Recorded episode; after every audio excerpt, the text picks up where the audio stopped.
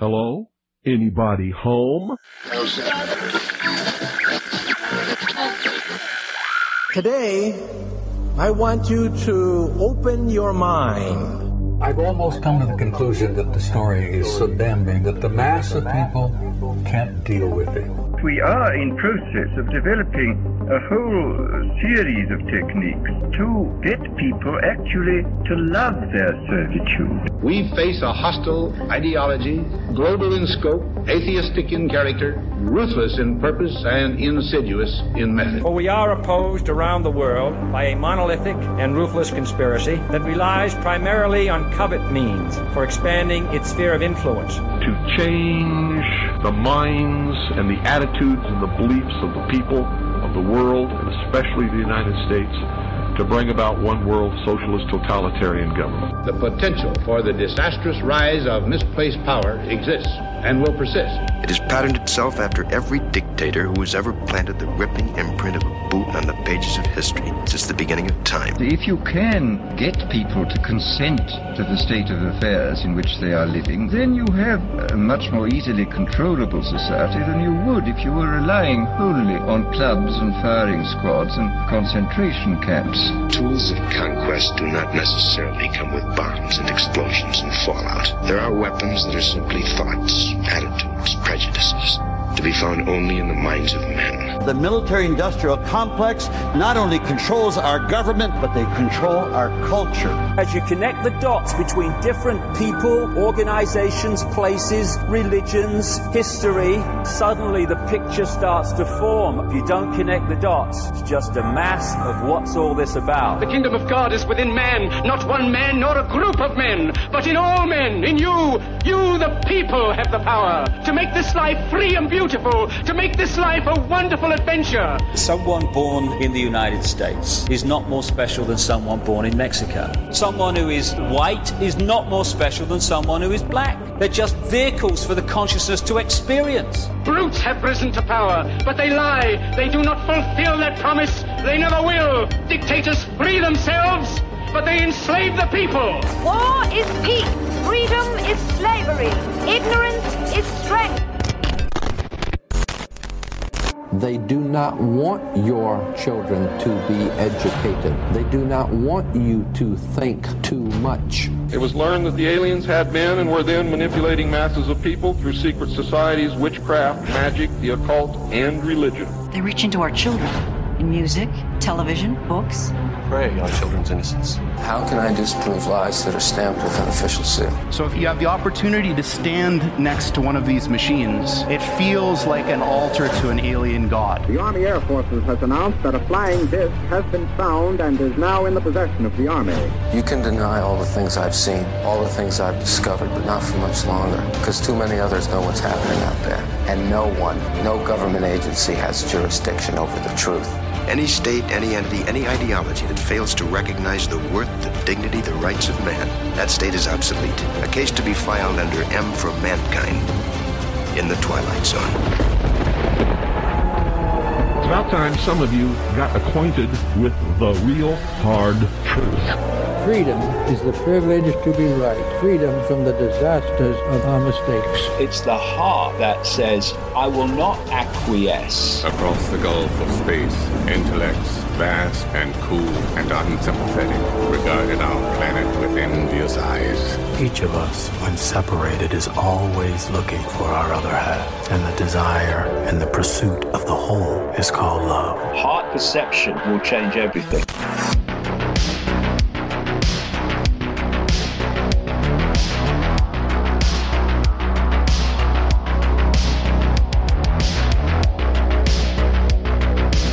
I'm your host, Ryan Gable, and you're listening to The Secret Teachings right here on The Fringe FM. If you'd like to contact the show this evening, you can email us at rdgable at yahoo.com. You can find us on social media by visiting facebook.com forward slash The Secret Teachings. And you can check out our website at www.thesecretteachings.info for a full list of all of our previous shows. Last week. All the shows are in the archive now, right now, on the website www.thesecretteachings.info. You can also find our books there. And when you subscribe, you get access not only to the archive, but to the montages and to all of my digital books as well. All of that on the Secret Teachings website. We are back again. I know about a month and a week of being off air due to my vacation and due to the network being down, while the hardware for the network was being transported into a new studio. I know that a lot of people were wondering my take on many topical issues, and we addressed those last week on a show called Coercive Contagion. And we then talked about on Thursday's broadcast last week the subject of Algol and the Algol rhythm and the demon head, Medusa. And on Friday, we talked about Pride and Prejudice. I'll sort of let you figure that one out for Pride Month.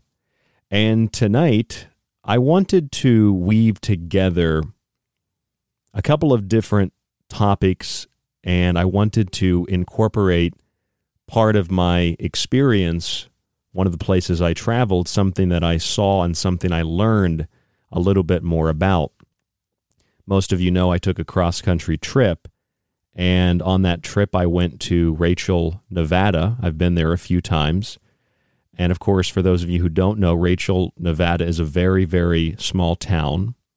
It's close to Las Vegas. It's about 90 miles north northwest of Las Vegas, and I think it's about 50 or so miles from Tonopah, Nevada. Uh, both of which Rachel and Tonopah kind of orbit around the infamous Groom Lake, or as it's popularly known, Area 51. And if you used to listen to this kind of radio in the 1990s and the early 2000s, and you've listened to Art Bell and others, Rachel, Nevada became very popular as a destination to go to to see UFOs. And one of the, the individuals who made the subject of UFOs in relation to Area 51 popular was of course, Bob Lazar, who has now had a documentary made solely about him. And I believe that is on a, a variety of streaming services. Personally, I didn't think that it was a great documentary. Maybe it's because I've heard the story hundreds or maybe even thousands of times. But if you go to Rachel, Nevada, there's a little motel there. It's called the A'Le'Inn. It's a cute little clever name. They've had um, the X Files and a bunch of Hollywood movies have filmed episodes or scenes from movies out there. And if you go into the little cafe bar, they have a lot of famous people that you'll know probably from the radio world, from Stanton Friedman to Linda Moulton Howe. Uh, their pictures are up with autographs, and they used to have like a little library of books there, but I guess they got rid of those for some reason but anyway, you know, I, I go out there and uh, I didn't see or hear anything this time. Uh, the weather was very, was very strange for the desert. It kind of looked like, um, kind of looked like that afternoon thunder rainstorm that you get if you live uh, on the Gulf Coast. And I didn't really get to see anything, but I've been out there so many times. I've seen some strange, bizarre stuff. And that doesn't mean that it's alien or that it's extraterrestrial. But see, the thing that interests me about an Area 51, which was acknowledged to exist officially in 2013, I believe it was August of 2013, is that Area 51 is one of a number of top secret or semi top secret military installations. And Area 51 became recognized as this this location or this facility that people speculated upon might house the material or might house the actual beings uh, of a UFO or of an extraterrestrial or something that's not human that comes from somewhere else that's, uh, we'd assume, intelligent if it's flying these devices. Now, a lot of that came from late night radio and it came from a handful of books. I don't necessarily need to name the books, but it came from a handful of books and a, a small number of authors who promoted this theory that some of the debris from the so called Roswell crash, I call it an incident because there were several debris sites and it took place over a number of days according to according to the specific details of the official story if you read it and also according to declassified government documents this was a multi-day a day event. There were multiple incidences. There were debris over over a wide area. It wasn't just on a ranch near Roswell, New Mexico. But nevertheless, the theory was that a lot of that debris was taken from Roswell and it was transported to Area 51. Now, without having much more knowledge than watching a television show, you know, watching one of the Discovery or History Channel shows, or watching a documentary on a streaming service, a lot of the people that are interested in this have not obviously and clearly gone to the source of where that information comes from. It's it's a theory, it's an idea that was proposed, and then it kind of balloons and snowballs, and it becomes the dominant theory that everybody just knows that, which was part of the reason that when there was a social media gathering to quote unquote storm Area 51, people like myself, I didn't participate in that and I didn't think it made much sense at all. In fact, we know that it was a publicity stunt that was set up in part by Art Bell before he passed as uh, a way in which to get attention and Art Bell is well known for drama, get attention drawn to Heather Wade, uh, his, I guess, replacement, who has now vanished from radio once again, as far as I can tell. Uh, it says on her website, The Kingdom of Nye. So that was a publicity stunt, but a lot of people, because it's so, it's so much a part of the popular culture, that's what most people know Area 51 aliens. But there are other facilities and other military bases, uh, national labs. I would venture to say, I, I don't think that it's a stretch, uh, that there were obviously uh, facilities that were run by private corporations, aerospace industries, or the aerospace industry, Boeing, Lockheed Martin, Raytheon, etc. And that w- whatever it was in New Mexico, if there was really something bizarre and alien in the sense that it's not human, it was probably taken to one or another facility. Maybe it was housed at first. I'm just trying to think logically. But there were other facilities that it could have been taken to. In fact, uh, a similar theory says that part of the debris was taken to what some people referred to as Area 52, otherwise known as Dugway Proving Ground, which is a military base in Dugway, Utah. Uh, now, this facility uh, is probably more historically well known than Area 51 in the sense that there was an incident back in the 1960s, 1968, where thousands of sheep were killed. And for those of you who don't know, Dugway is not just a military installation, they test chemical and biological agents there. And so the story goes that these thousands of sheep, many of them died, uh, others were paralyzed or had neurological problems. They were essentially the victim of a biological chemical test, specifically a test that dealt with some form of nerve gas. So that is very well documented. That was back in the 1960s. And, and some people believe that that was the facility a biological chemical facility that was home to some of the debris from Roswell. Now, I don't really care to defend one theory or another.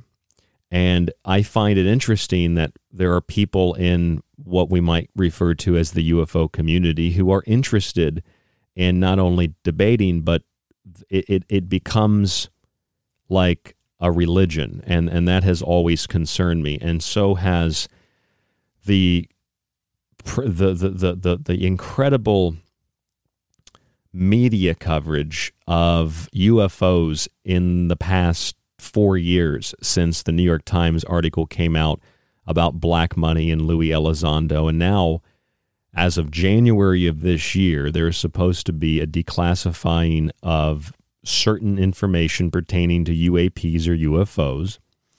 And that information should be officially released this month. Uh, what I guess you could call a tentative report was already put out by the New York Times with a headline U.S. finds no evidence of alien technology in flying objects, but can't rule it out either. A new report concedes that much about the observed phenomena remains difficult to explain, including their acceleration as well as ability to change direction and submerge, therefore becoming obviously what people call USOs. And so the article from the New York Times and the USA Today, they say that the military, the government, they can't identify exactly what these things are. So they're not saying that they're aliens, but they're not also ruling out that they could be extraterrestrials or something uh, uh, to that effect. Now, there were several different facilities that could have been the location for which alien technology, let's call it, was taken. And uh, the two popular are, of course, Area 51 and then what people refer to as Area 52. There's also speculation uh, that it was taken, and this is probably outside of Area 51. Um, I don't want to give the impression that Dugway is is more important, but Wright Patterson Air Force Base was also one of the major facilities where some of this material was supposedly uh, taken. And it's interesting because Area 51 Wright Patterson Air Force Base, which is in Ohio. It's in Greene County, Ohio. And uh, the Dugway facility are kind of three different but very similar installations. So, Dugway is a military base, it's an Army chemical and biological warfare facility, basically. And they test those kinds of agents there. Wright Patterson is an Air Force base. Area 51, although uh, there's a tremendous amount of speculation on who ultimately runs it. Uh, Edwards Air Force Base is the uh, the given operational facility. Uh, that it's Air Force, but that they also test top secret technologies there. Going back to the Cold War, the SR 71, the B 2 bomber, the F 117, and other uh, other uh, craft like the, the F 35 now that essentially turns invisible. So if you think about it, what you have is you have Area 51, which is a top secret testing facility, yes, run by the Air Force. They test top secret technology there. Dugway, which some believe is a facility where UFO debris was taken, uh, is an Army chemical and biological warfare facility. And then Wright Patterson is an Air Force base and uh, again, that is in Ohio. And uh, there is a lot of speculation about unidentified flying objects in Ohio, West Virginia, Pennsylvania, even in New York. And people believe that there are being there have been test flights from Wright Patterson and other bases where they flew reverse engineered technologies. Now, those three facilities are interesting because of the slightly different work that they do and suggest that they might be the perfect facilities to reverse engineer alien technology. There are also other types of facilities, three in particular, that were instrumental in the development of an atomic bomb. Those facilities are the Hanford facility, which had been shut down, Oak Ridge National Laboratory, and uh, Los Alamos National Laboratory. But there are other national laboratories that play as important of a role, so much so that they are instrumental today in developing new technologies, but we don't hear a lot about them. And I'm going to tell you about that tonight on The Secret Teachings. If you just stay with us, we'll be back after this break. You are listening to KTLK Digital Broadcasting, The Fringe FM, where you can catch the secret teachings with Ryan Gable five nights a week after Lighting the Void with Joe Rupe. If you enjoyed the secret teachings and want to hear more while supporting the show, visit our website at www.thesecretteachings.info and subscribe to our show archive. As a yearly subscriber, you can download and stream every show after it airs and get access to the digital versions of each one of my books. For the month of June, home of the summer solstice, you can submit a one time donation of only $45 and get a free physical copy of one of my books with free shipping. For those of you who want to consistently support the show, you can subscribe for a monthly donation and get the same access to the archive. Just visit www.thesecretteachings.info and click on the donation subscribe tab at the top of the page.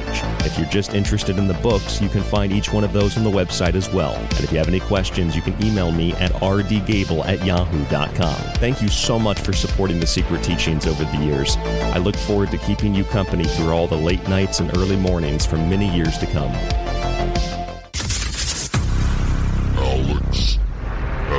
My name is Alex Exum, and you're listening to The Fringe FM. Are you intrigued by paranormal talk radio? You'll love the new paranormal radio app from TalkStream Live. You'll find a great selection of talk shows covering UFOs, ghosts, strange phenomena, and much more. Download the Paranormal Radio app now and start listening to the very best in paranormal talk entertainment, including the network you're listening to right now, the Paranormal Radio app, free in Google Play and the iOS App Store. Do you want to know more about this strange and weird reality we live in? Join me, Jess Rogie, the host of The Rogie Report, where we explore the unrevealed. Every Wednesday night, live at 6 p.m. Pacific, 9 p.m. Eastern, here on The Fringe FM, KTLK Digital Broadcasting.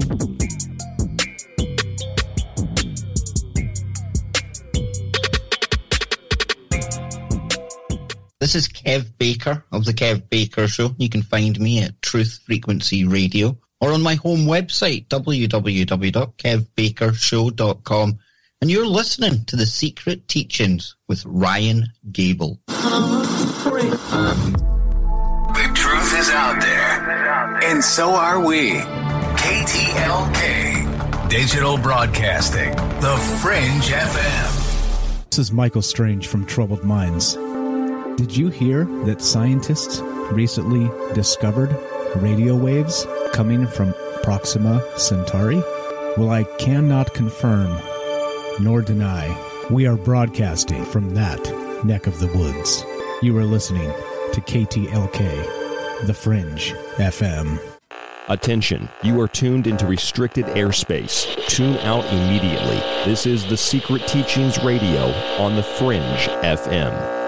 Hello, folks. This is Jordan Maxwell. My website is jordanmaxwellshow.com, and you're listening to The Secret Teachings. Excellent shows. Keep listening with your host, Ryan Gable. If you want the most unique blend of subjects anywhere on radio, from parapsychology, pop conspiracy, parapolitics, the paranormal, and symbolism, look no further than The Secret Teachings, airing Monday through Friday right here on The Fringe FM. Our topics, themes, and perspectives are not bogged down by rhetoric or ideological collective associations.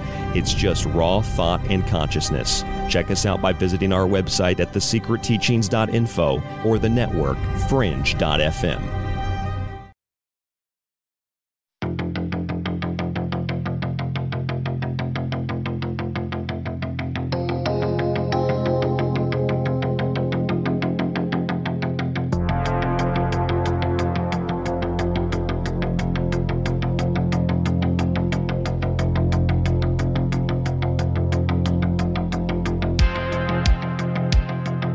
You're listening to the Secret Teachings Radio right here on the Fringe FM, Monday through Friday, five nights a week.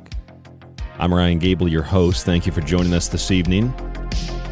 I'm sure most of you have heard by now that June is the month of some kind of disclosure, anyway, disclosure about what aliens, UFOs, UAPs, take your pick. Part of the government report has been published by the New York Times on aerial phenomena witnessed by Navy pilots in recent years. And the federal government says they cannot explain the unusual movements that have plagued scientists and the military, according to senior administration officials briefed on the findings of this highly anticipated government report that was established and set to be released six months from January under the previous White House, the Trump administration. The report, according to the New York Times, determines that a vast majority of more than 120 incidents over the past two decades did not originate from any American military or other advanced U.S. government technology, according to the officials. That determination would appear to eliminate the possibility that Navy pilots who reported seeing unexplained aircraft might have encountered programs the government meant to keep secret. Now, that's what the New York Times reported, and I'm going to cover this in more detail at some point, either this week or next week. But when I read that, the part about advanced U.S. government technology stood out to me, as did the part about these unexplained aircraft that Navy pilots might have come into contact with that the government meant to keep secret.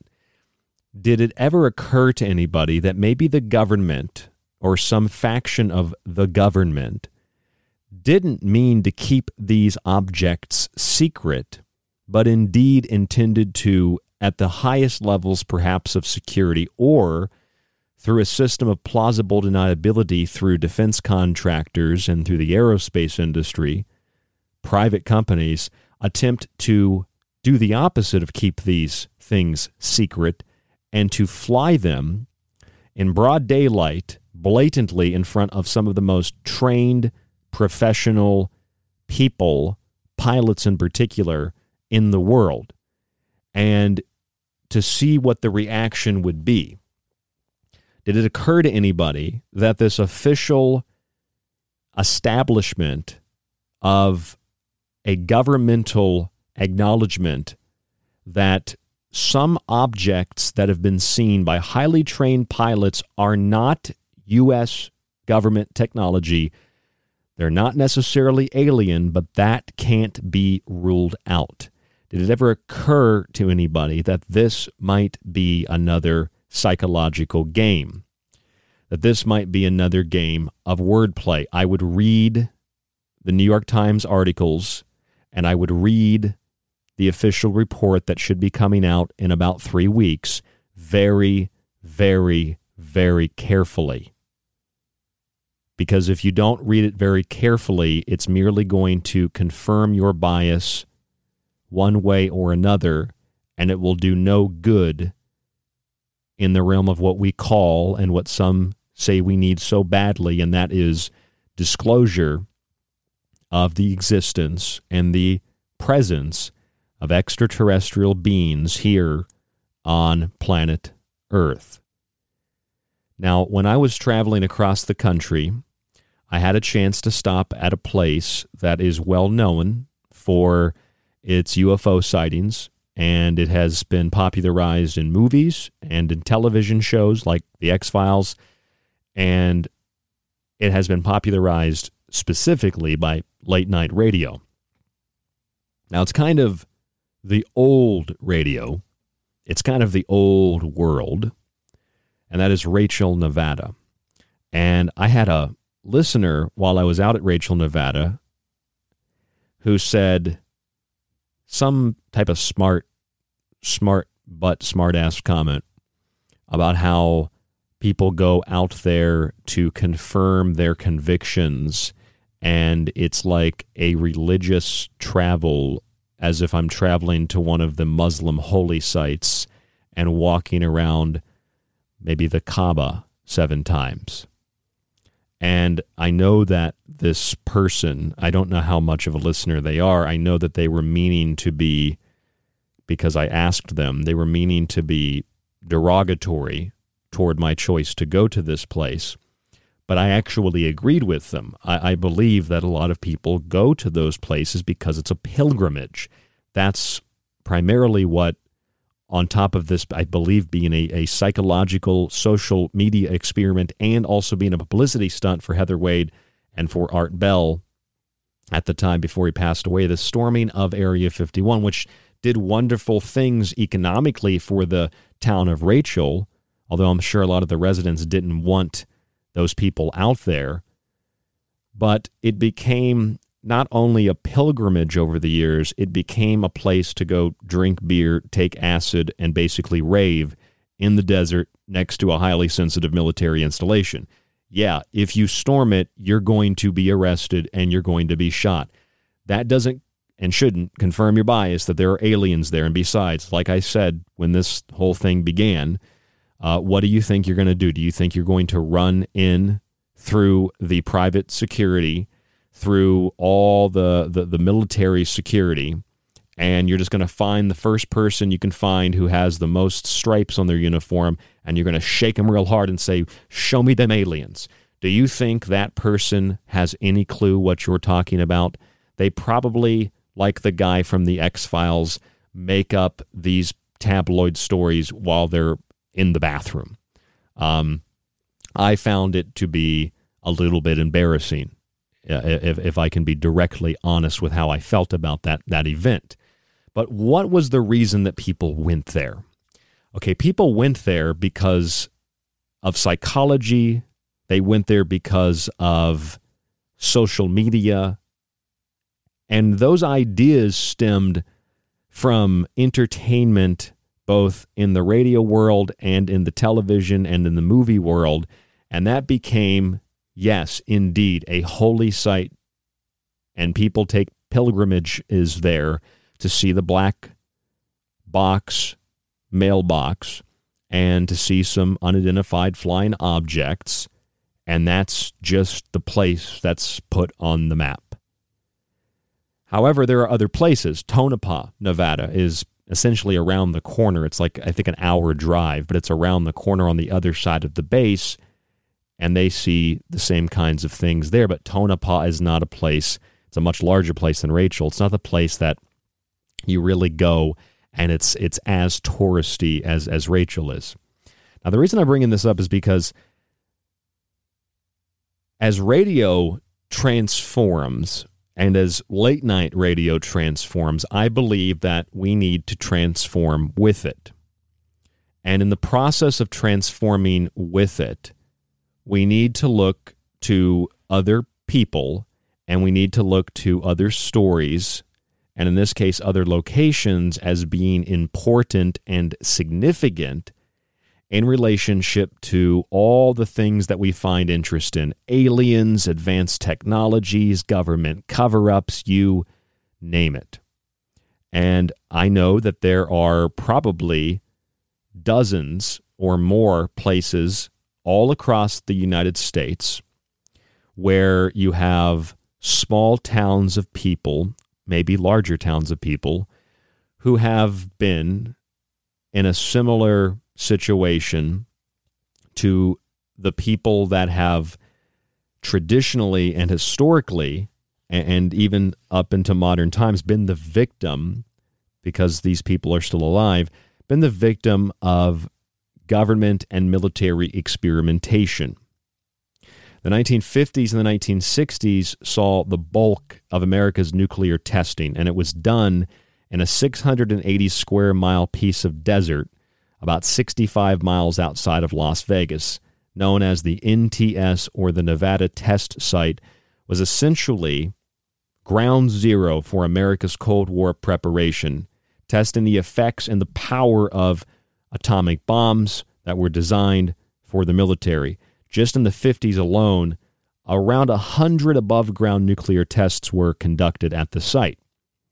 And today you might have heard of the term downwinders. This is a term that refers to people who have lived in a community exposed to nuclear radiation during the end of the Cold War, or the beginning of the Cold War, the end of the Second World War, excuse me, uh, into the Cold War. So about the 1940s to the 1980s. So people that lived in places like Arizona, people that live in Nevada, people that live in Utah, people that live in Idaho, people that live in Washington state all have been exposed to various forms of radiation. And according to the National Cancer Institute, a significant portion of the Intermountain West was exposed to high doses of radiation from these nuclear tests, specifically the radioisotope iodine 131, which interferes with the thyroid, among other things. Now, for those people who had been affected, in the 1990s, the government passed the Radiation Exposure Compensation Act, RECA, which was in part a way for the U.S. to acknowledge the damage its nuclear testing had caused. The National Cancer Institute in 1997 released a study showing that 25 states had citizens exposed to high levels of radiation due to nuclear testing, though RECA, as of 2020, only covers Nevada, Utah, and Arizona. It does not cover Idaho, which was greatly exposed to this nuclear radiation. And from the reports I've read, Idaho has some of the highest or the highest exposure to that nuclear radiation, that nuclear testing, uh, and has the most counties affected by that radiation as a result of the way in which the wind might have been blowing during those testing days and how the wind proceeded to blow that radioactive material across several states into Idaho, obviously affecting those people in Utah, people that, although it's very rural and desolate, people in Nevada, or if the wind blow, was blowing the other way down into Arizona. Now, these were the nuclear tests. In, in my book, The Technological Elixir, which I implore you, it's an incredible book. I'll promote it myself. Go to the website, grab a copy. It's free shipping in the U.S. I've got everything in this book from black goo and the music industry to unidentified flying objects, UFO cults, and I even have a section on the development of the atomic bomb because there were three major laboratories used in the development of the atomic bomb, as we know the atomic bomb. Oak Ridge National Laboratory, Los Alamos in New Mexico, Oak Ridge is in Tennessee, and Hanford in Washington were instrumental in the Manhattan Project, which was the secretive research project aimed at building a nuclear bomb. Los Alamos was the central laboratory run by the famous or the infamous Julius Robert Oppenheimer. Now, one thing a lot of people don't know about Oppenheimer is Oppenheimer actually refused to build a hydrogen bomb, so he had his government clearance stripped. He had a change in conscience, though that resulted in him lo- losing his, his job, essentially. Despite the best efforts of the United States at the time, the country had a few key problems in producing a bomb. Number one, there was not enough uranium. And number two, there were no usable fuses. Now, the American plutonium bomb simply could not be completed without a quicker fuse that could match the necessary critical mass to be achieved for detonation. Most of the plutonium that was being developed was coming from Hanford, the Hanford site in Washington. A lot of that material, the lab has since been shut down. A lot of that material is still there, available, or has been stored in facilities in places like Idaho. And that's what we're going to get to tonight because Idaho is a very important state for all of this and perhaps even for the subject of extraterrestrials. So, because there was no fuse and because there was a lacking of uranium, we couldn't have a uranium bomb. And although we had enough plutonium, we couldn't detonate the plutonium bomb. We didn't have the fuse. So, if you read through my book, The Technological Elixir, you'll read quotes from people like Eric Jett, the chief metallurgist at Los Alamos, who wrote a letter with his concerns about the amount of uranium available for a bomb. And he basically said that at the time, and, and this is in 1944, in December, they would have just enough uranium if things operated perfectly and they worked round the clock to detonate and to test a uranium bomb.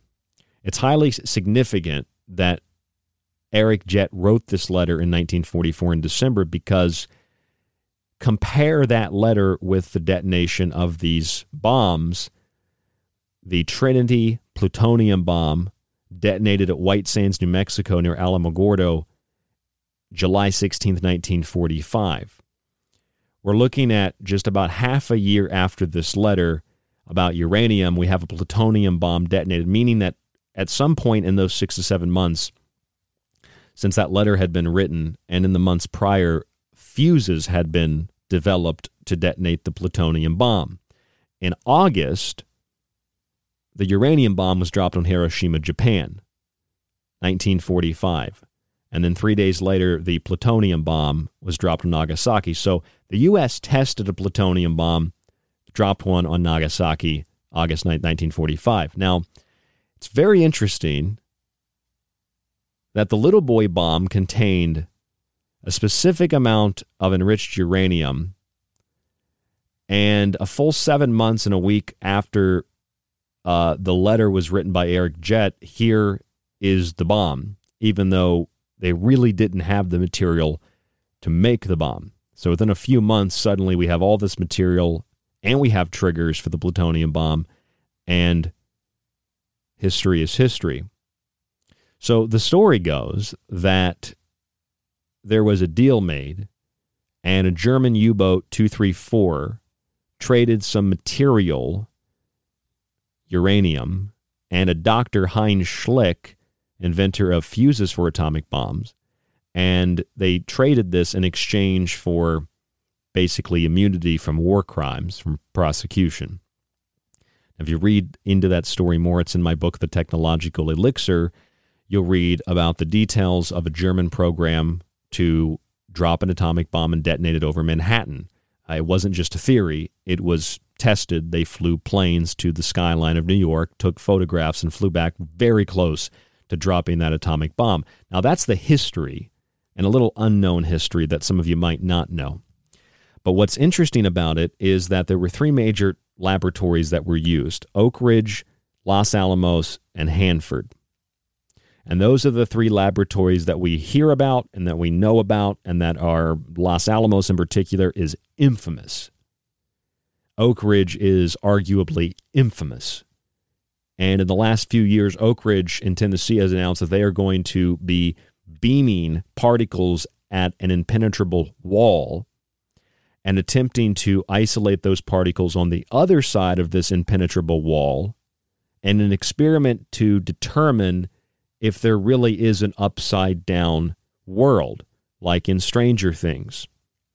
Now, these laboratories are run, and there are several dozen in the United States, not an overwhelming amount, but there are several dozen. They're run by the Department of Energy.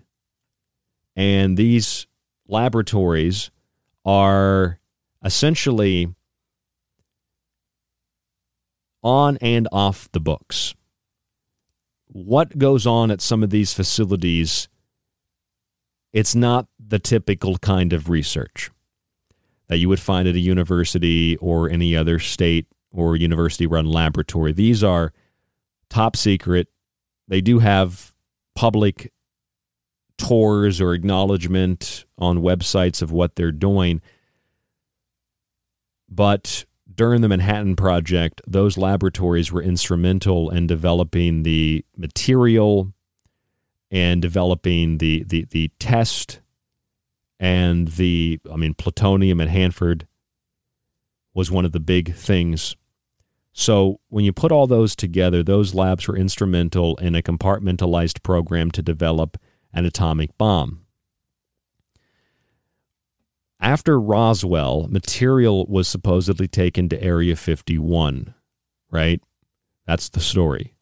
Some say that material was taken to a place called Area 52, Dugway Proving Ground, established in 1942, just southwest of Salt Lake City, Utah, home of the infamous 1968 sheep killing incident and at Dugway, they test biological and chemical weapons. At Area 51, they test various forms of advanced technologies.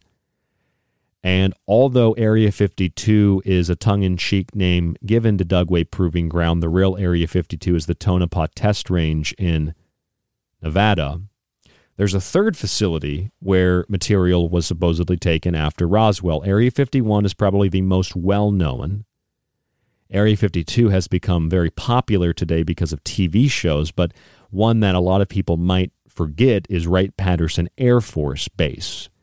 And over near Wright Patterson Air Force Base in Ohio, around Ohio, West Virginia, Pennsylvania area, there have been a number of reports of strange and bizarre objects that have been seen in the sky, or in the case of a very, very, very, very famous UFO incident, the Kecksburg UFO incident, December of 1965. I actually got a chance to go there a couple of years ago. There's not much there, but there's a little memorial and what looks like a beehive. If you type it in Kecksburg, K E C K S B U R G, Kecksburg, you'll see this little beehive shaped thing on a wood platform. Now, this is what people saw a fireball across six states and Canada back in December of 1965. And this object looks eerily similar to the famous and the infamous Bell Project of the German military around the end of World War II called Die Glocke. Very, very famous project, Die Glocke. And people speculate on what Die Glocke was a secret weapon, time machine, a portal generator. If you go to the internet, most of the searches will tell you it's just a hoax. It's not just a hoax. Uh, Die was a real project. What might be the hoax is whether it was used for one thing or another, and that's what's essentially up for debate. But it was called the Bell because it looked like a bell. The Kecksburg UFO incident resulted in a little memorial being set up to commemorate what people saw in 1965, and what they saw looks like the bell. Now, some people have also speculated. I don't know the answer to this, but some people have speculated, some authors have speculated that what happened at Roswell was actually the test flying of a secretive German technology called Die Glocke, and it crashed in New Mexico. Now, if that were the case, maybe it was not test flown. Maybe the Germans were flying it, and it must have been kept ultra top secret that something had gotten into U.S. airspace. But that's very far into U.S. airspace. It's likely it was some kind of test, if it was anything, I would think.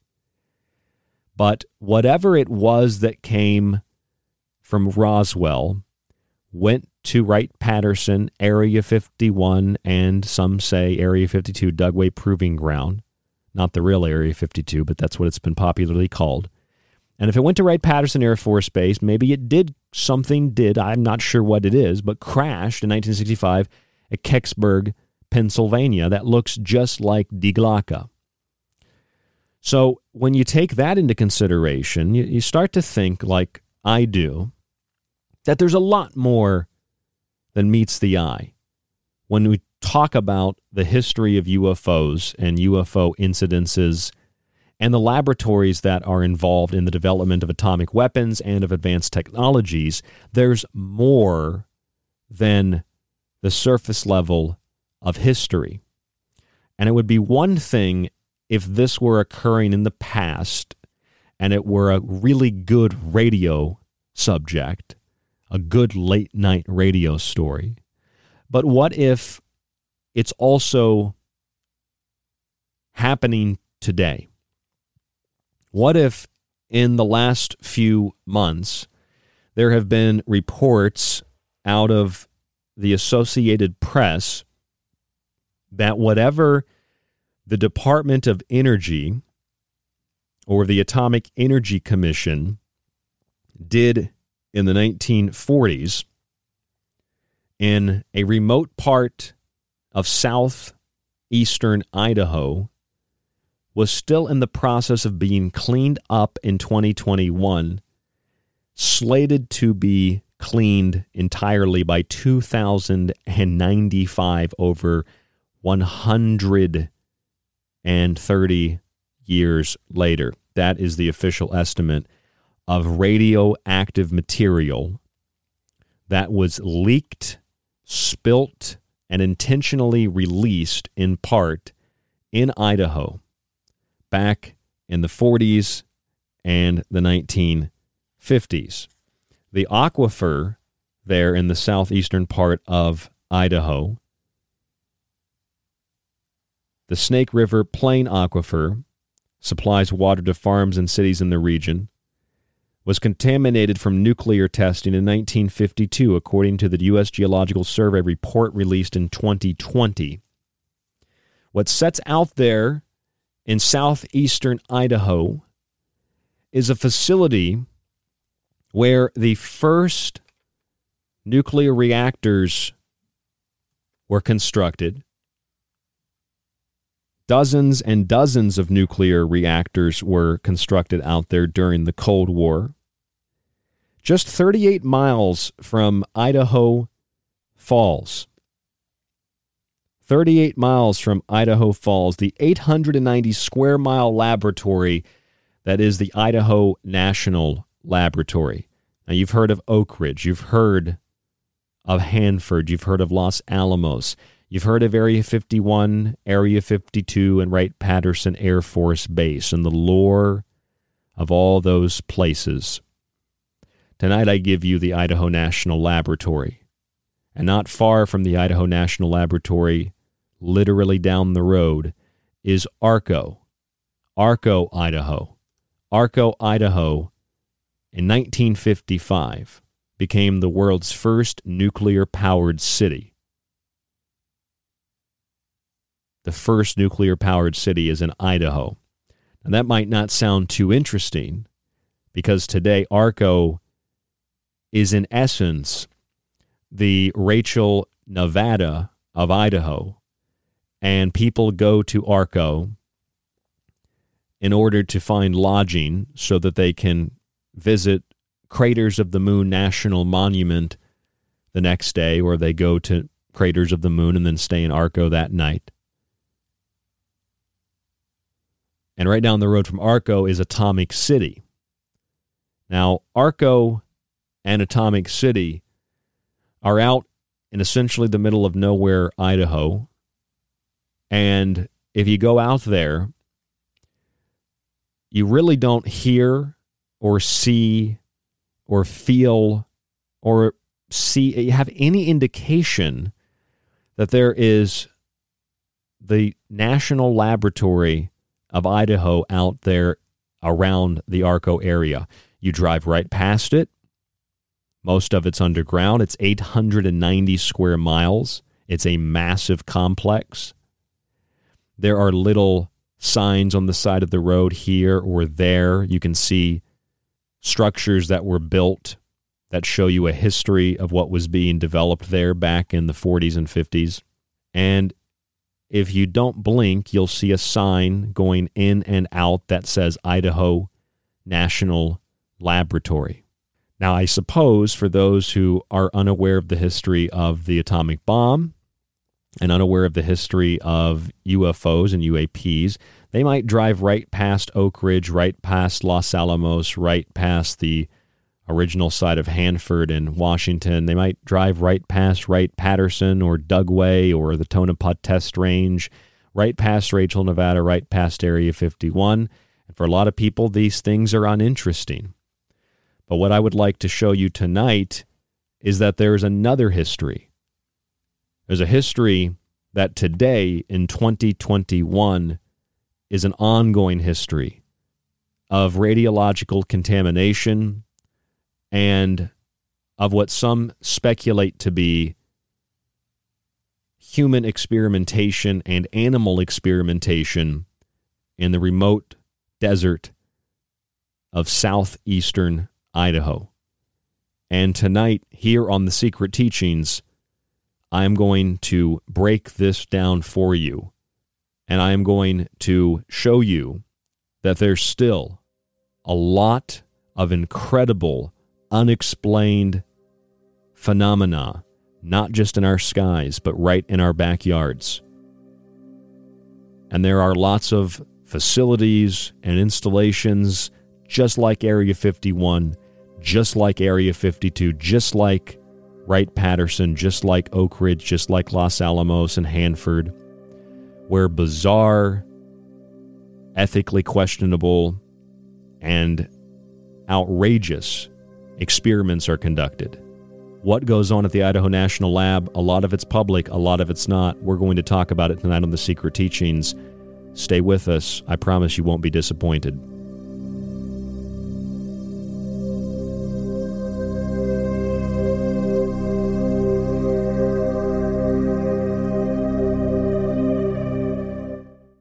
Attention, you are tuned into restricted airspace. Tune out immediately. This is KTLK Digital Broadcasting, The Fringe FM. Do you like the secret teachings and Ryan's passionately balanced approach to subjects from food and health to the entertainment industry and the occult? Then check out Ryan's books, available in PDF and softcover with free shipping in the United States.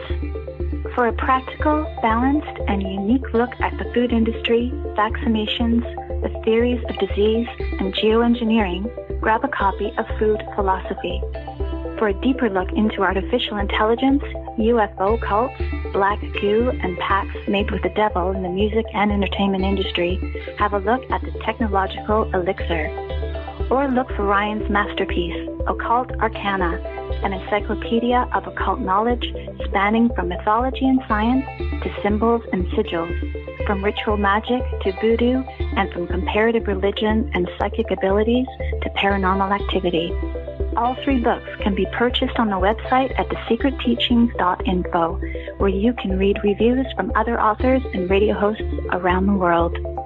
Just visit thesecretteachings.info. The truth is out there, and so are we. KTLK Digital Broadcasting, The Fringe FM. If you enjoyed the secret teachings and want to hear more while supporting the show, visit our website at www.thesecretteachings.info and subscribe to our show archive. As a yearly subscriber, you can download and stream every show after it airs and get access to the digital versions of each one of my books. For the month of June, home of the summer solstice, you can submit a one time donation of only $45 and get a free physical copy of one of my books with free shipping. For those of you who want to consistently support the show, you can subscribe for a monthly donation and get the same access to the archive. Just visit www.thesecretteachings.info and click on the donation subscribe tab at the top of the page. If you're just interested in the books, you can find each one of those on the website as well. And if you have any questions, you can email me at rdgable at yahoo.com. Thank you so much for supporting the Secret Teachings over the years. I look forward to keeping you company through all the late nights and early mornings for many years to come. Are you thinking about creating a podcast but don't know where to start? Do you really want to have to learn all this stuff? Individual track processing, enhance and improve sound quality, edit out those awkward pauses and slips, mix multiple clips and tracks, back volumes, deliver consistent sound, live podcast production, show notes and SEO optimization, episode upload to hosting, live call screening, balance levels allowed to measure broadcast standards, full branding packages, logo design, podcast site, website, show artwork. Or do you just want to get on the mic and get your ideas out there? The Fringe FM team is here to help with all of your podcasting, audio and video production needs. From simple podcast to audio enhancement, our professional production staff will make it easier than ever to create the podcast you desire. The biggest thing is time. A lot of people that podcast don't have time. It's going to take you months to launch. If we did it for you, we could do it tomorrow. Visit thefringe.fm, join our team, and get jump started on your podcast today. Everything is awesome. Everything is cool when you're part of a team. This is Jess Rogie, host of the Rogie Report, and you're listening to the Fringe FM, KTLK Digital Broadcasting. If you want the most unique blend of subjects anywhere on radio, from parapsychology, pop conspiracy, parapolitics, the paranormal, and symbolism, look no further than The Secret Teachings, airing Monday through Friday right here on The Fringe FM. Our topics, themes, and perspectives are not bogged down by rhetoric or ideological collective associations. It's just raw thought and consciousness. Check us out by visiting our website at thesecretteachings.info or the network fringe.fm. You're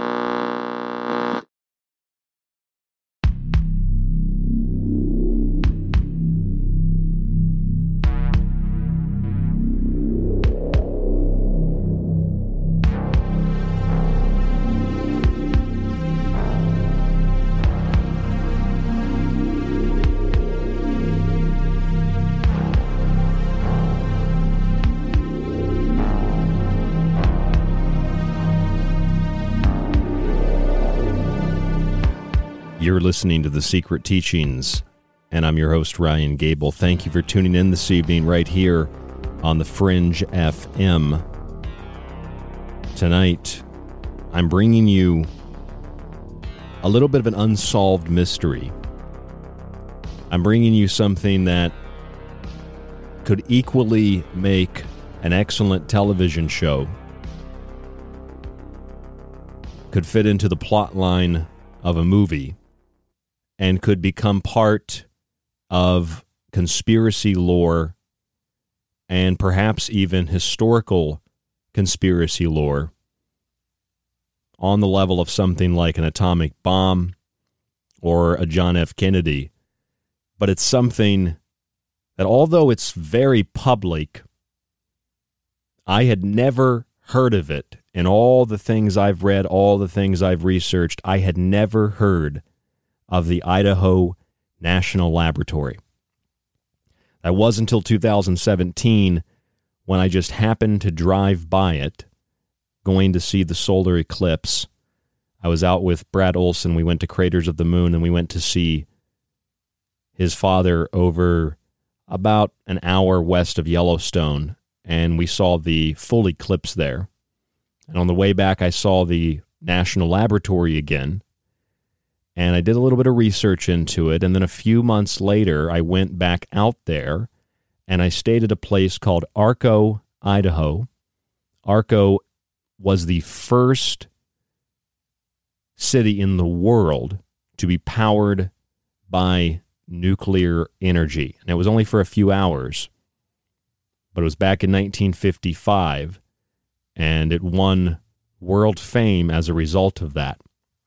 Powered by what was going on, the technology at the Idaho National Laboratory, which is just down the road. And if you go there to the little town of Arco, or you go there to the surrounding town of Atomic City, you don't really hear anything about the Idaho National Laboratory. There's an atomic museum.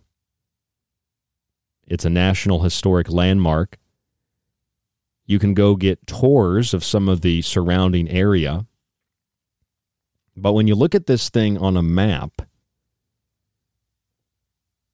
it reminds me of Area 51. It reminds me of Tonopah and Rachel, Nevada, on the outskirts of Area 51. Now, people go there as part of a pilgrimage, or they go there to have a little bit of fun, like I did. I watched some old episodes of The X Files on VHS. I watched The Blair Witch Project. I watched whatever VHSs they had in their little archive in the cafe area of the little motel. And to me, it's fun to be surrounded by that lore of UFOs and all the famous people that have gone there and taken pictures and made documentaries and the TV shows and the movies. But when all that attention it's focused on one location, like Area 51.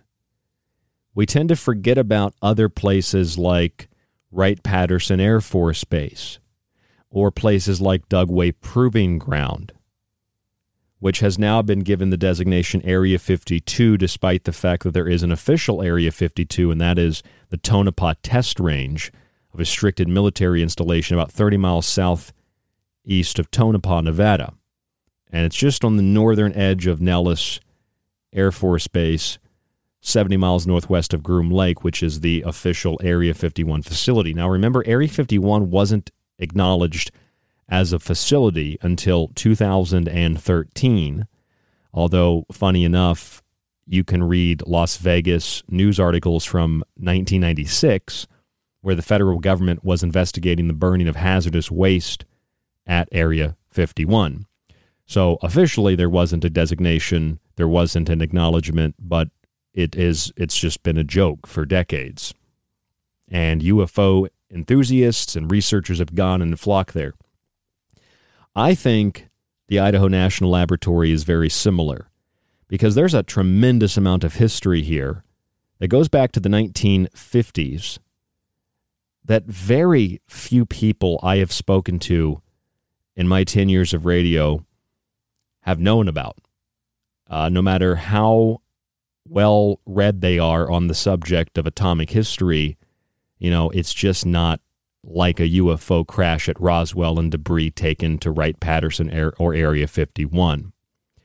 But in 1951, in the Idaho desert, electricity was generated from nuclear fission.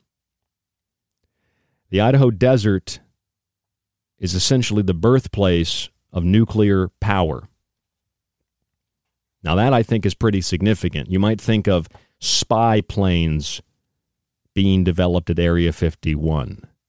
You might think of biological chemical agents being developed at Dugway Proving Ground or Fort Detrick, Maryland.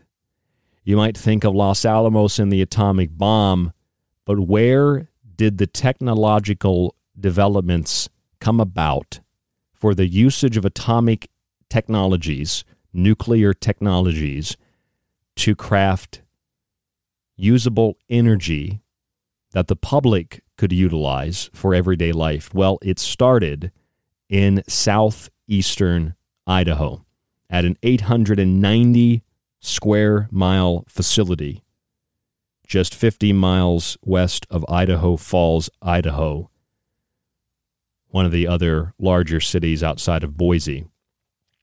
Otherwise, Idaho is quite desolate, very similar to Nevada.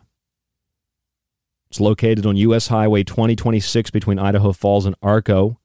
It's a National Historic Landmark and it's open, part of it. The EBR1 Atomic Museum to the public. You can see nuclear reactors, two aircraft that were prototypes for the military to be powered through nuclear propulsion. And the second time I went out there to this place, this historic landmark, I saw the prototypes and I thought, I've seen that somewhere.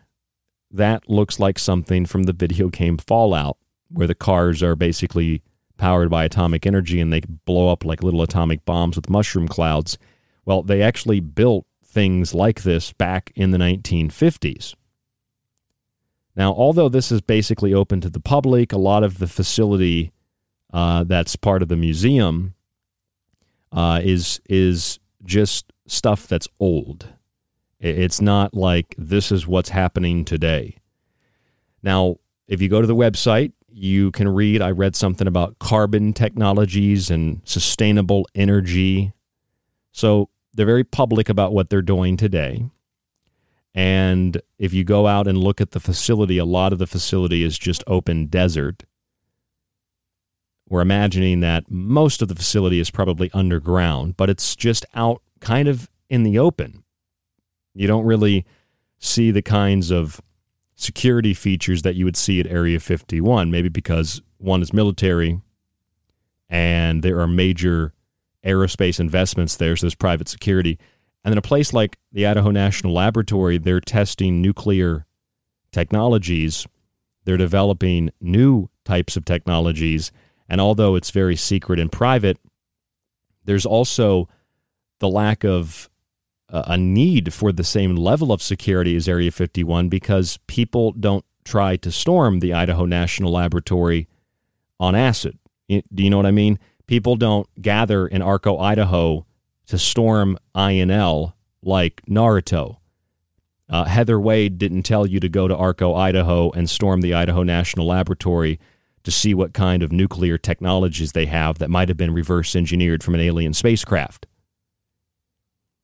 Now, I love the old radio world and I love the old alien stories and UFO stories and but we're entering a new paradigm. We're entering just in the month of June 2021 a time in which the federal government is officially acknowledging in what amounts to legal, a legal uh, jargon that there is no evidence of extraterrestrial technology in flying objects that Navy pilots have seen, but they also acknowledge they can't rule it out, according to officials briefed on the findings of the highly anticipated government report coming out in just about three weeks. The government specifically says in the report, and I don't have a quote, but this is specifically from the report published by the New York Times on Saturday, or excuse me, Friday. This was uh, Friday of last week, the end of last week over the weekend, that the 120 incidents over the past two decades did not originate from any American military or other advanced U.S. government technology. The determination would appear to eliminate the possibility that Navy pilots who reported seeing unexplained aircraft might have encountered programs the government meant to keep secret. I ask, did the government mean to keep those projects or those programs secret, or did they mean for the pilots to see them, to test them in the real world in a non aggressive capacity? Did the government try to keep those things secret? Now, when I think of all these laboratories where the experiments for downed or crashed or whatever they are, UFOs were supposedly performed at Area 51 and place like Wright Patterson Air Force Base, and you know Ohio's not very far from Pennsylvania, where the Kecksburg UFO crashed back in the 1960s, and that looks similar to the Die Glocke Bell Project, and others have linked Die Glocke to Roswell, and of course Roswell was home to the only bombing squad that was authorized and trained to handle atomic weapons. And it's at Roswell that this supposed alien craft crashes, leading to additional speculation that what happened were aliens or UFOs, whatever they are, were monitoring the development of nuclear technologies, both at places like Roswell, New Mexico, where the atomic bombs were held and were transported to and from, and places like Area 51 in Nevada, and at various nuclear missile silos throughout the United States. You can read declassified, and some of them were never classified, reports from the military, military officials about seeing objects over the installation, violating base security, and shutting off the facility. Now, when you take this into consideration and you think about aliens and UFOs and atomic energy, I wonder this, and I don't want to discredit or to demean ufology, but my, my question is this, and maybe this is something that you know, I don't know, and you can you can help me out with this. If aliens, if extraterrestrials were really concerned about the development of nuclear technology. And they were really concerned about atomic weapons. And they were traveling to New Mexico. And they were watching these atomic weapons and if aliens were concerned with our development of this type of technology, Why do we not hear a lot about what's happening historically in Idaho's Arco Desert? You've got the first town to use nuclear power, Arco, Idaho. You've got the Idaho National Laboratory. You've got the Atomic Museum out there, a National Historic Landmark, the EBR 1. You've got four nuclear reactors. You can just go visit them. But you've got the main facility, the Idaho National Laboratory, which spans 890 square miles. A large portion of the facility is testing grounds where various things have been tested. The first and the largest, first in the sense it's the, the first enormous non nuclear explosion. So the first explosion that was non nuclear but was as powerful in a sense as the first atomic bomb, Trinity, the first, I say, unofficial atomic bomb. I, I, believe the Germans developed an atomic bomb. I believe that the uranium bomb dropped on Japan. The one dropped on Hiroshima, Little Boy, was a German atomic bomb, that it was traded to the United States with additional uranium and with a fuse building scientist, Heinz Schlick. But the first atomic bomb, Trinity, as history tells us, they developed nuclear vehicles, tested radiological agents, very similar to not a biological agent like a nerve gas used in the 60s and killed a bunch of sheep in Utah. But there are stories out of the Idaho National Laboratory of both employees and of animals in the surrounding area that have been experimented on knowingly or, in the case of humans, unknowingly. Animals, I would assume, know that they're being assaulted by something. The animals were experimented on. Many of them, according to the things that I've read, were burned alive or suffered radiation burns.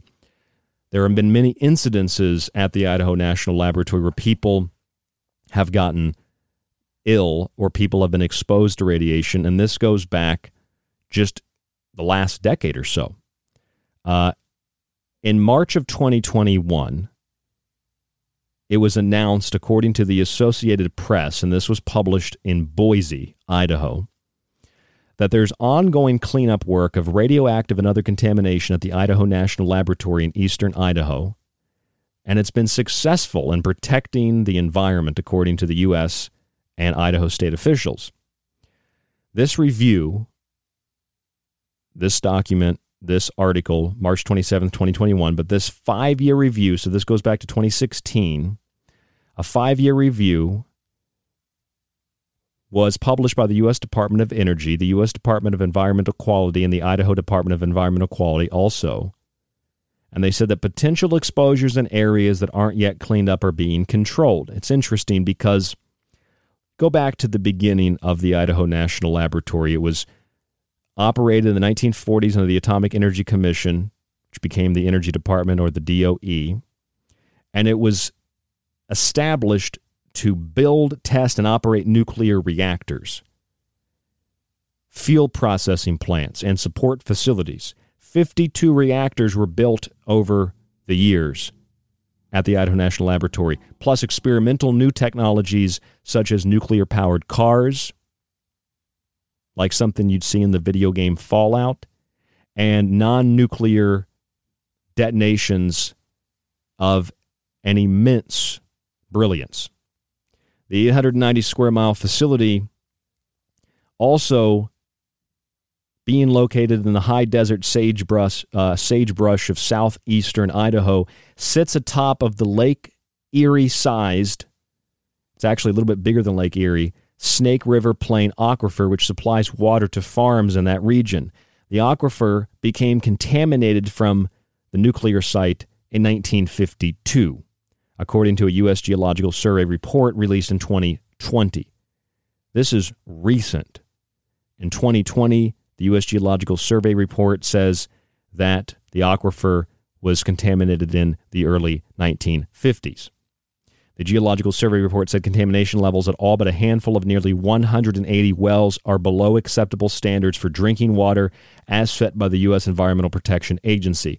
The U.S. Geological Survey, the U.S. Environmental Protection Agency are acknowledging in their own words that the overall declaration from the federal government that there's no harm to humans or the environment, they're outright stating that's false. So, how can the federal government then say that everything's okay? Contamination at the site, according to this report, reached the aquifer through injection wells, unlined percolation ponds, pits where radioactive material from other states was dumped, such as Hanford, Washington, and accidental spills. They've experimented with plutonium there. There have been incidences with plutonium and plutonium. Spent plutonium rods were also stored there from Hanford. That's where most of it was manufactured during the Manhattan Project. It's one of the three primary laboratories with Los Alamos and Oak Ridge in New Mexico and Tennessee. Uh, in 1989, the area was added to the national priorities list for uncontrolled hazardous waste sites. Uncontrolled doesn't sound like it's not a threat to humans or the environment. Now, the report from the U.S. Geological Survey says contamination at several key nuclear facilities exists, including the Advanced Test Reactor Test Area North, the Idaho Nuclear Technology and Engineering Center, and its associated tank farm facility, along with a number of landfills containing additional nuclear waste. For example, at the tank farm facility, the report cites soil and groundwater contamination. In 1972, about 19,000 gallons of radioactive sodium bearing waste that involved tritium, strontium 90, cesium 137, and plutonium 238 spilled during a failed underground transfer. The report from the U.S. Geological Survey lists a target year of cleanup. Get this to clean up a mistake made in the 1970s and going back to the 1940s, a series of other mistakes is 2095 to achieve remediation objectives there, with the final plan to install a cap over the area to prevent water from reaching contaminated soil it's already reached the soil, it's already reached the water. In fact, Idaho has the largest number of counties, according to what I've read, affected by nuclear testing in the 1950s and 60s. Idaho is home to the Idaho National Laboratory, where the first nuclear reactor was built where nuclear material from one of the three major labs of the Manhattan Project was stored, and where this material, intentional or otherwise, mostly unintentional, has leaked or been spilt into the groundwater, contaminating the very large Snake River Plain aquifer, contaminating the soil, and therefore causing harm or potential harm to surrounding residents and much of the state of Idaho and the surrounding area. And yet, the Idaho National Laboratory isn't shut down like Hanford. In fact, it's playing a key role in revamping the nation's nuclear power industry today in 2021, helping to develop a new wave of nuclear reactors as part of a strategy to reduce U.S. greenhouse gas emissions by generating carbon free electricity with nuclear power. I'd say that carbon dioxide is a little less of a threat than nuclear technology. Wouldn't you? I'd say that exhaling is a little less dangerous than thousands of gallons of radioactive material being dumped, transferred, spilled, etc., over decades into the soil, into the water, into the Snake River Plain aquifer. Now, just think about how many other laboratories, private, federal, under the DOE or otherwise, have done things like this. Dugway Proving Ground is a very famous one for the sheep incident back in the 60s, but you don't hear about the Idaho National Laboratory, the nuclear cars, the first reactor, dozens of additional reactors, 52 in total, fuel processing plants, support facilities, test and operations of nuclear reactors for the first time ever in the United States, powering Arco, Idaho, the first town to be powered by nuclear energy. And yet, this is something that you're not reading about alongside of the Manhattan Project. You're not reading about this alongside of Roswell and Kecksburg and Wright Patterson and Area 51. And yet there it is in southeastern Idaho, the Area 51 of Idaho, the Idaho National Laboratory, the Rachel, Nevada, the Tonopah, Nevada of Idaho, Arco, Idaho, just outside of Craters of the Moon National Monument, just outside of the Idaho National Laboratory. There it sits. History, mystery, potential human and animal experimentations, certainly animal experimentations, or at least accidental experiments. People can be accidentally affected and then they can be examined for the effects, and that can be turned into an experiment just to see what would happen. And it all is there in southeastern Idaho. And I'm going to continue to break this down with more research, more investigation into the Idaho National Lab right after this break. Please go to the website, subscribe to the show, www.thesecretteachings.info. You get access to the montage, archive, the show archive, and a free copy of one of my books when you subscribe for one year. It's only $45 for the month of Litha, the summer solstice. It supports you, it supports the network, and it supports the secret teachings. Stay with us. More after this.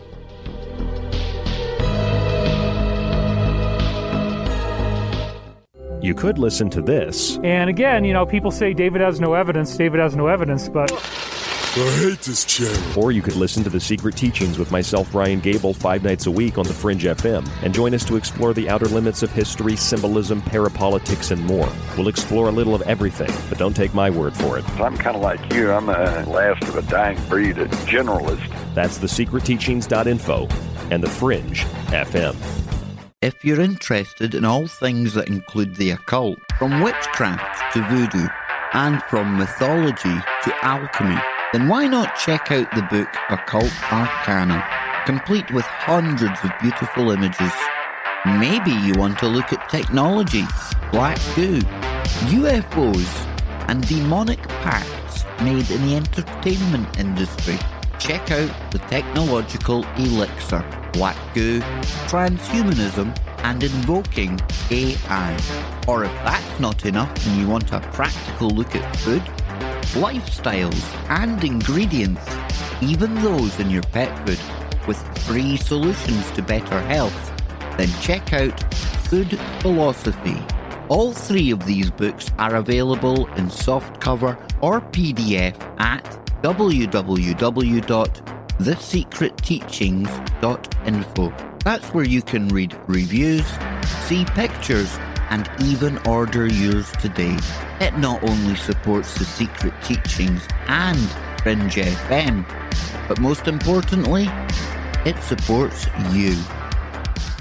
If you enjoyed the secret teachings and want to hear more while supporting the show, visit our website at www.thesecretteachings.info and subscribe to our show archive. As a yearly subscriber, you can download and stream every show after it airs and get access to the digital versions of each one of my books. For the month of June, home of the summer solstice, you can submit a one time donation of only $45 and get a free physical copy of one of my books with free shipping. For those of you who want to consistently support the show, you can subscribe for a monthly donation and get the same access to the archive. Just visit www.thesecretteachings.info and click on the donation subscribe tab at the top of the page.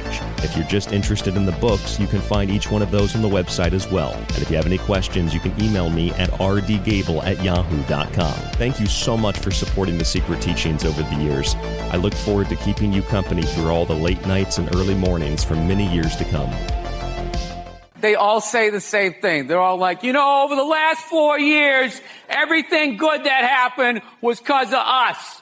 And we would have done more good stuff if it wasn't for those guys. And then the Democrats go, oh, we did all the good stuff. it's like you're all working for the same guy. Want more of The Fringe? Check out thefringe.fm for more information on your favorite shows. Also, don't forget to check out the Fringe mobile app or the other ways you can tune in through the Paranormal Radio app and TalkStream Live. Where the normal and paranormal collide, it's the Fringe FM. Attention, you are tuned into restricted airspace. Tune out immediately. This is KTLK Digital Broadcasting, The Fringe FM. This is The Secret Teachings. If you'd like to contact the show, email Ryan at rdgable at yahoo.com or find him on Facebook at facebook.com slash The Secret Teachings. Howdy, this is Joe Mars, and you're listening to The Secret Teachings. I'm Clyde Lewis from Ground Zero Radio, and you're listening to The Secret Teachings with Ryan Gable. Hi, it's David Childress from Ancient Aliens, and you're listening to The Secret Teachings.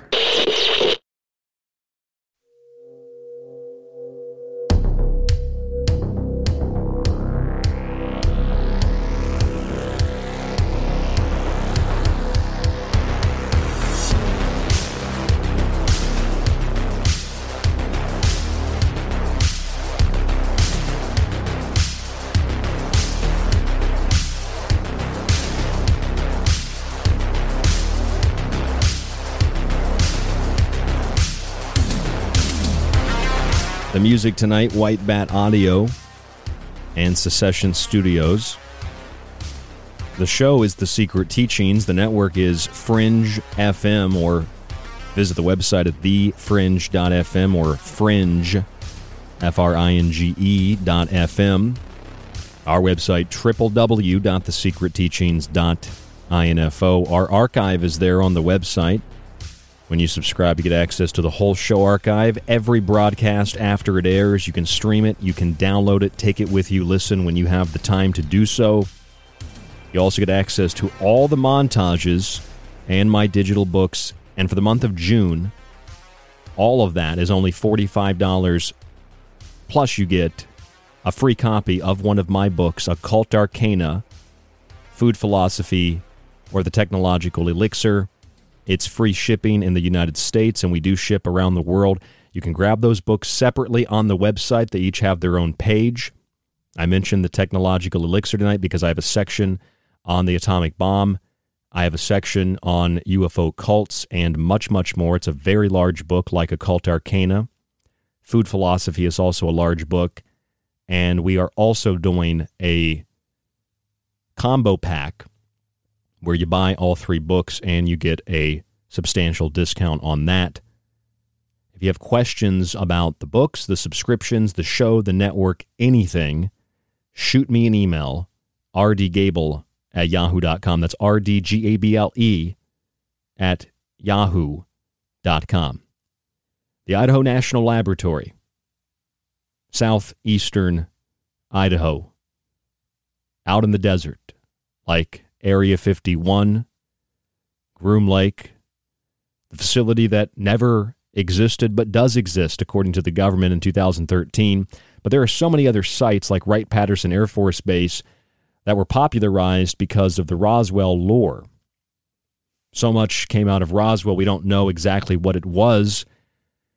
Some speculate a secret government project, a secret government program. Some believe that the material was used to reverse engineer this alien technology to develop spycraft, to develop new types of weapons, to develop lasers, infrared, etc., etc., etc. All things that were arguably developed back in the 1930s by the hyper advanced German science elite. And the Kecksburg UFO crash looks very similar to one of the Die Glocke objects that were developed by the Germans back in the 19, late 1930s, early 1940s. Perhaps part of a deal for immunity at the end of the war, a war along with uranium, a uranium bomb that was dropped on Japan, as is my theory and the theory of others who have read through the history. The little boy uranium bomb, August 6, 1945, Hiroshima, Japan. A lot of that material for other atomic bombs, plutonium, was developed at Hanford National Laboratory. Other national laboratories, Los Alamos and Oak Ridge National Laboratory, contributed greatly. Those are the three primary national laboratories with Oppenheimer, the famous or infamous scientist working at Los Alamos. There were actually multiple groups that were working on atomic bombs, highly, highly secretive. Only a handful of people were in the know. Plausible deniability for others that you would think would know what's going on. And those national laboratories, for a lot of people, mean very little today. We don't think about them unless, of course, we're interested in UFOs or World War II. Then we know about those national labs. For others who are interested in UFOs and UFO lore, they've probably heard of Area 51. I mean, the government finally acknowledged it exists in 2013, and eight years later, this month, we're on the verge of total UFO, UAP, alien disclosure. The U.S. government finds no evidence of alien technology and flying objects, but can't rule it out either, says the New York Times on June 3rd, 2021.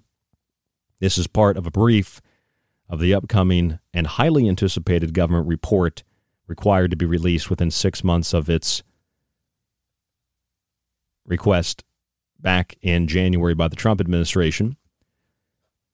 The government saying that a lot of these objects, at least the 120 incidents over the past two decades that have been witnessed by the Navy, did not originate from any American military or other advanced U.S. government technology, officials said.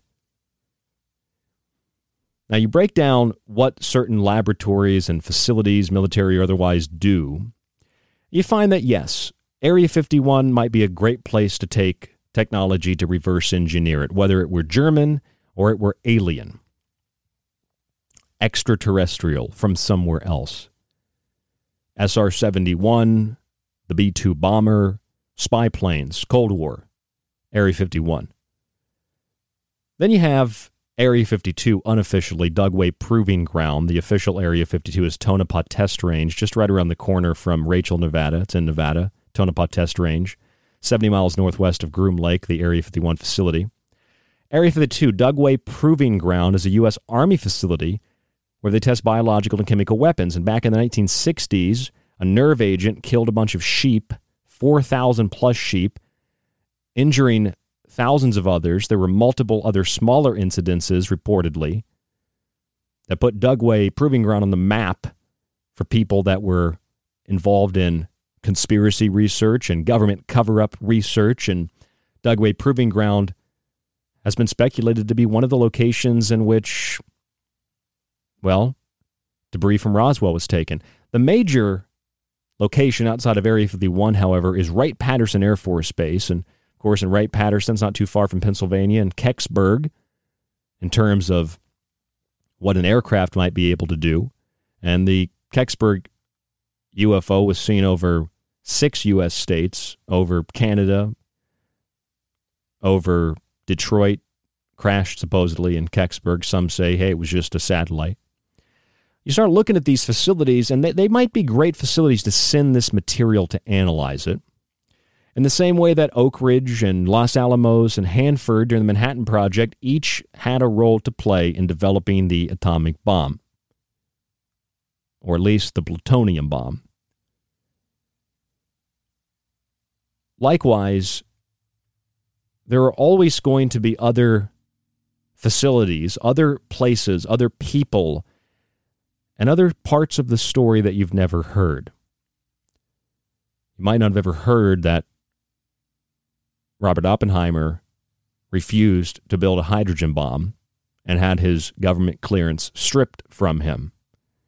Maybe he decided, determined he was an ethical person, or decided he just couldn't partake in the building of another weapon of mass destruction and therefore lost a lot of his prestige and lost a lot of the respect that people had for him.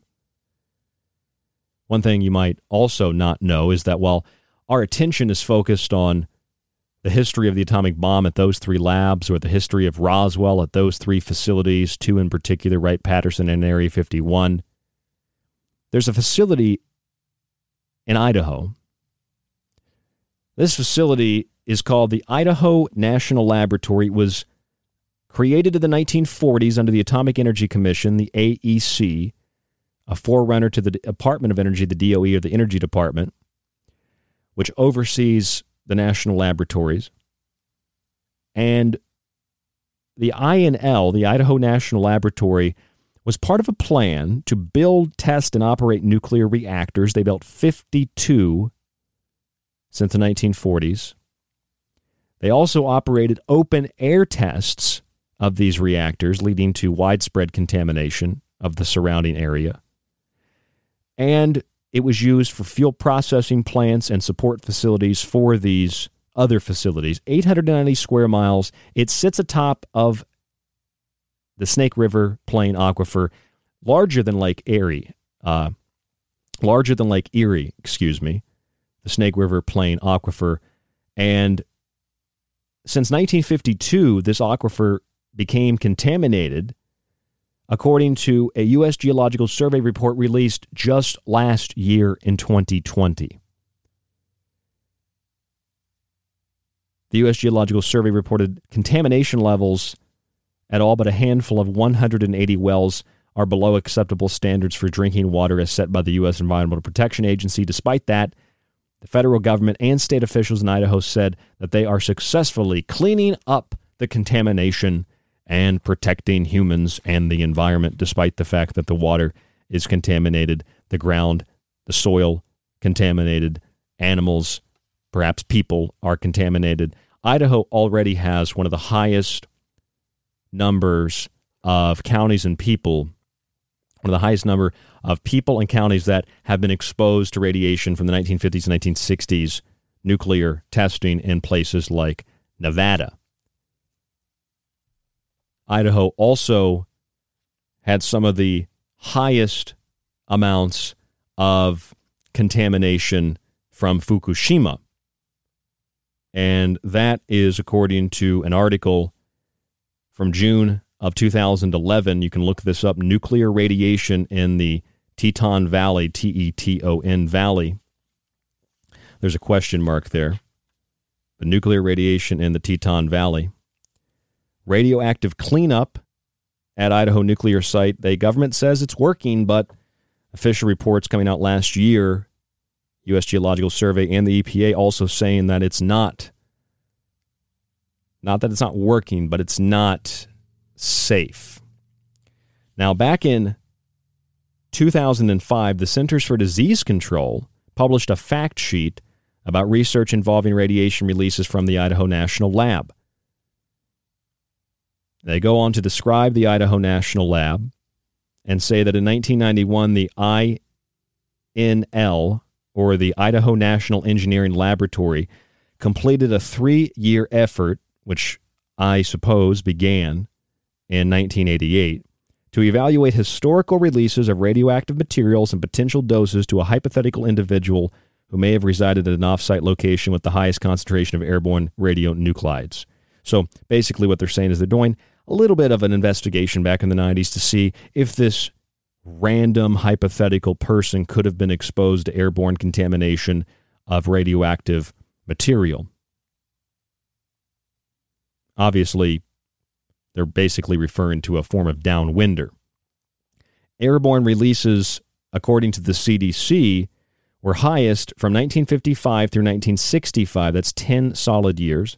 The most important radionuclides were iodine 129 and 131, cesium 137, strontium 90, and noble gases including krypton 88. The body organs receiving the highest doses were the thyroid and the skin. The Idaho Department of Health and Welfare formed the Dose Evaluation Review and Assessment Advisory Panel to review the 1991 historical dose evaluation and to make recommendations for future work. The advisory panel published its findings in 1993. The CDC goes on to say that they were asked to conduct a dose reconstruction study at this site in 1992. The purpose of the research was to identify the release of a chemical and radioactive material or various materials since the site opened and to determine the potential health effects of these releases and how they affected the community.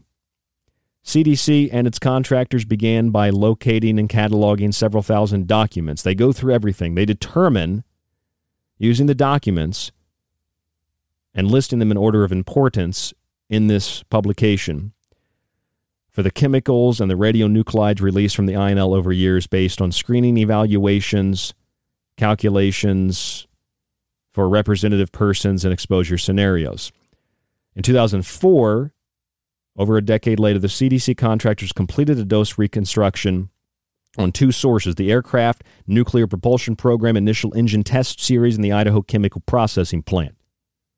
The study found that the calculated doses for these two sources were small and not sufficient to cause human health effects. Now, see, the CDC conducted a multi year report and they determined that, look, it didn't cause harm to the public, it didn't cause harm to the environment. And a recent report from the Associated Press says the same thing. The government has cleaned it up and they'll be done by, in one place, 2095, according to the Associated Press. That's 2095. 2095. Like that's that's a long time after they made a lot of mistakes. So my question is there's so much contamination, water, soil, in the air, animals, humans, and yet it's all okay.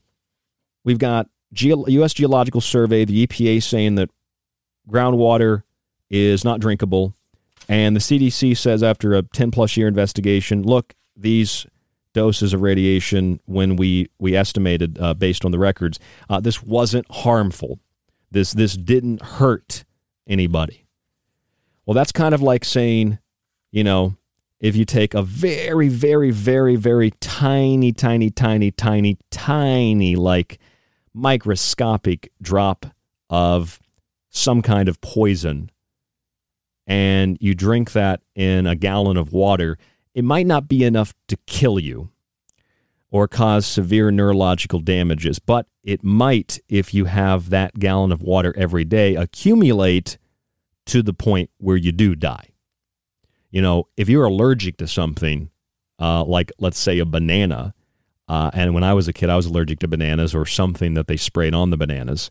And if I ate a little bit of banana, I was okay. But if I ate more than a little bit, if I ate a whole banana, I would start to swell up and get itchy.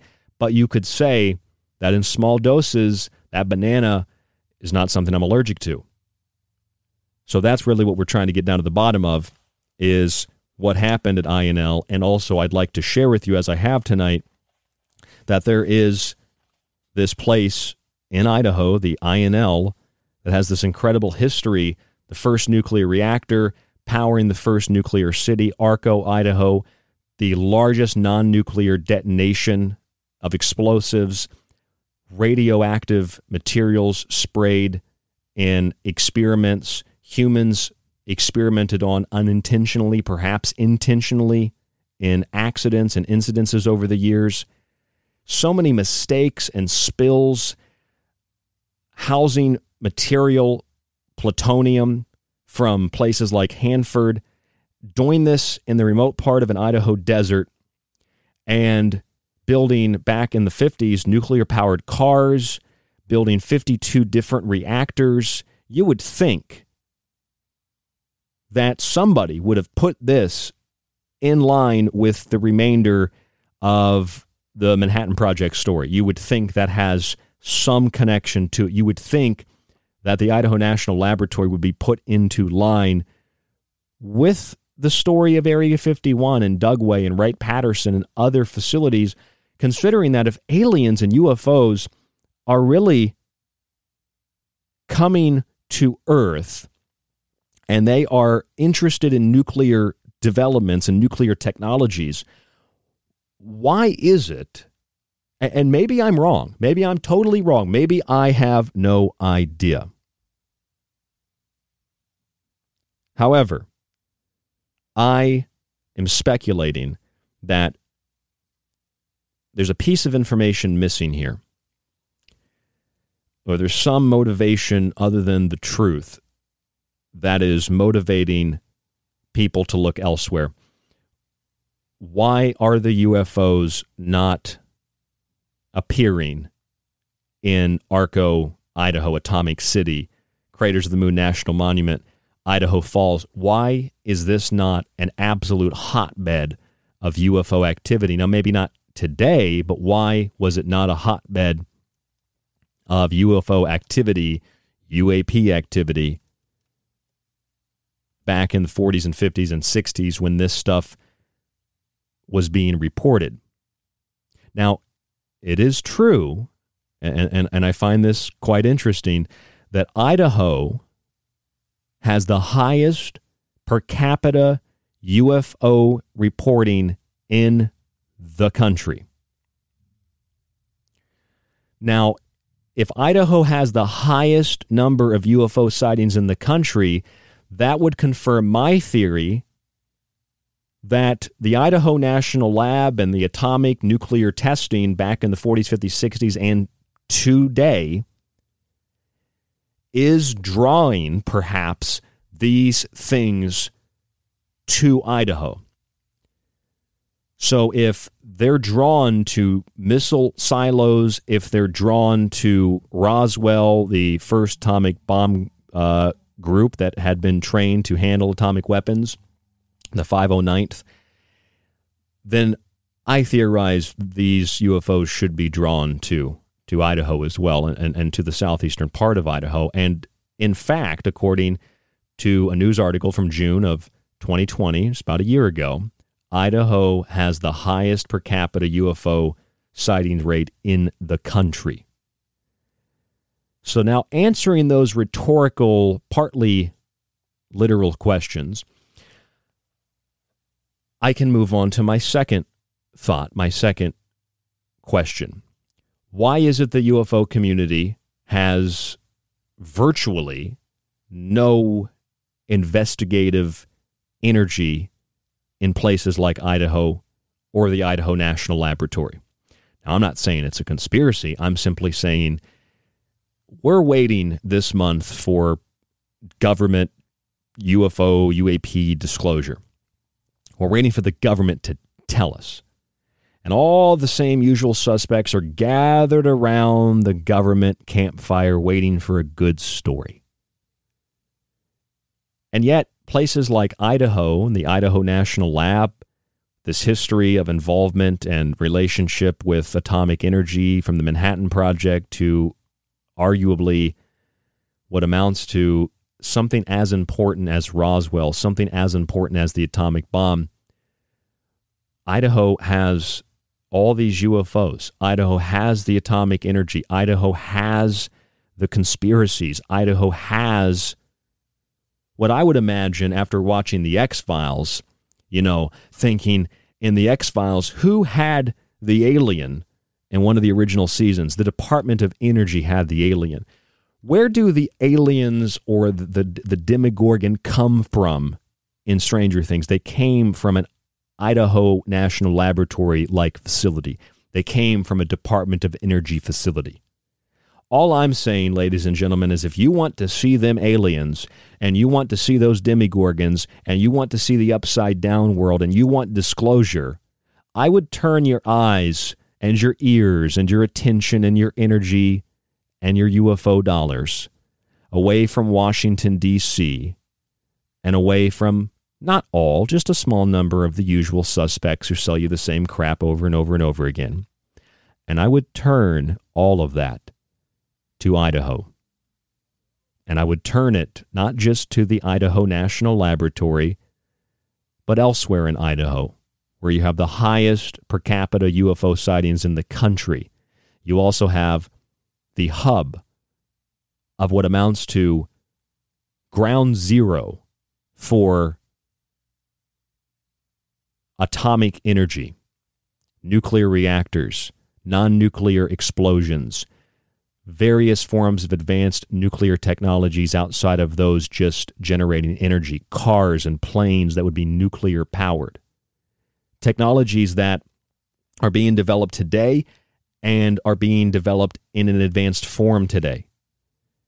Sure, there's a little note here or there from Reuters or the Center for Public Integrity, Nuclear Negligence, or the Idaho Statesman, reporting that 17 workers were exposed to radiation at the Idaho lab 2011. Radiation warnings going unheeded at the Idaho nuclear plant 2017. The federal government acknowledging radiation and chemicals killed about 396 in Idaho 2015. the Idaho National Lab in the issue of Contamination 2018. Milk of cows and goats nearby get tested regularly for the presence of radioiodine, which can increase the risk of thyroid cancer in people because of the radiation levels. I would turn my eyes and my ears to places like Idaho. Not literally just Idaho, but places like Idaho, places that are off the beaten path, far more than Rachel and Tonopah, Nevada, places you wouldn't suspect to see or hear UFO or to see or hear any kind of talk about aliens, UAPs, disclosure, or to hear anything about the history of atomic energy and nuclear power and atomic bombs in the Manhattan Project. It's all there in the state of Idaho. I'm Ryan Gable. This is The Secret Teachings. Please go to our website. If you enjoy tonight's show, the research that I do to come up with these topics every single day of the week, Monday through Friday, I even work to research on the weekends. Please go to the website, subscribe to the archive. You get access to all the shows, all the montages, all the digital books. And for a one year subscription, you get a free copy of one of my books autographed with free shipping in the U.S. We do ship around the world, and we do offer the books separately. You buy a book, you subscribe, it supports the show. $45 rdgable at yahoo.com is the PayPal email, or go to the website, or just email me if you have any questions or concerns. It supports you, the network, and the secret teachings. I'm Ryan Gable. Stay safe, stay informed, stay healthy, and we'll talk to you on the next broadcast.